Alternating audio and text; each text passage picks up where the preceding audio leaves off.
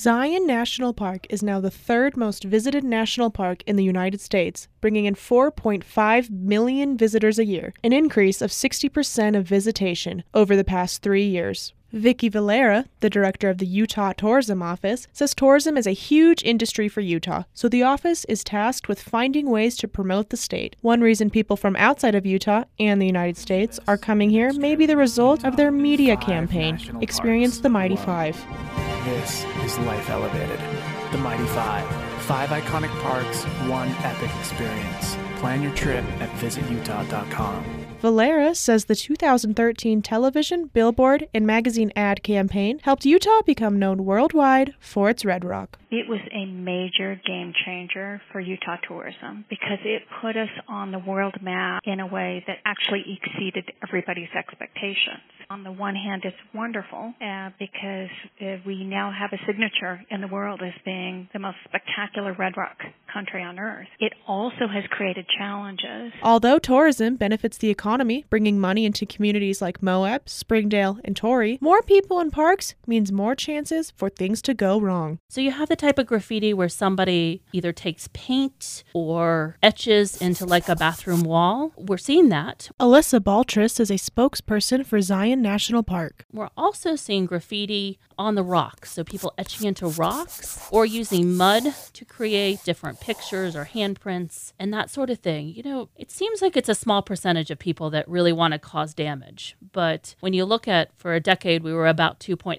2.9 million visitors. And in the past three years, we went up to 4.5 million. You know, even if it's just 1%, that 1% of people is getting bigger and bigger. So we're definitely seeing more impact at Zion. I think there are a lot of clear and present challenges and threats to the national parks in the Southwest. David Nimkin is the Southwest Regional Director for the National Parks Conservation Association. You know, in some ways, I think about the challenges being sometimes a death by a thousand cuts. There are so many different forces and factors that are challenging and compromising some of our parks. Some of those forces and challenges are limited federal funding and Park Service policy. Nimkin says it is widely known, for example, that roads in Zion National Park need major repair work, but that's not what the National Park Service decided to repair first. Instead, the agency will consider repairing the park's front entrance near Springdale, where the traffic line can run more than a mile long. The front entrance has been needed for years. So even when we were at 2.9 million visitors per year, we still were having issues at that front gate. So this will help really with pulling people in a little bit faster. But, Baltrus adds, entrance enhancements won't resolve all of the overcrowding problems in the park. And so Zion is under a visitor use management planning process where we're trying to figure out, you know, hey, how many people can comfortably fit in Zion without causing resource damage and without feeling overcrowded?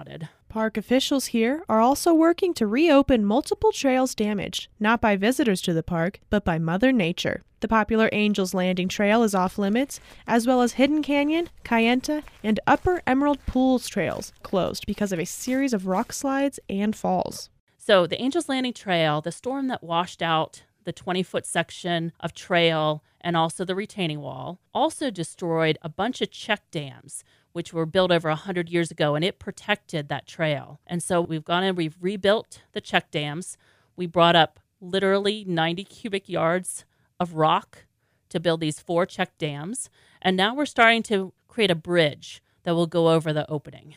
So my hope is that it is open mid to late September. And as long as the weather holds, and so far we're, we're right on schedule, that we should be able to open it in just a couple weeks. It's not the biggest repair, but it's probably the most important for most visitors. To help manage travel through the park, propane shuttle buses were introduced 20 years ago. Baltrus says the fleet needs to be replaced. The replacement of the shuttles is a huge project. We're looking at needing about $27 million to fully replace the fleet. We're probably going to do a few shuttles at a time. So we are testing an electric shuttle this week, and we tested one for about a month last year. And we're going to see if this electric shuttle can work at Zion. Conservationist Nimkin worries future visitors to this and other parks will need to alter their expectations as the experience they hoped for could be very different from what it has been for visitors in the past. And I think sometimes with the constants of visitation, the impact of climate change, the kinds of experiences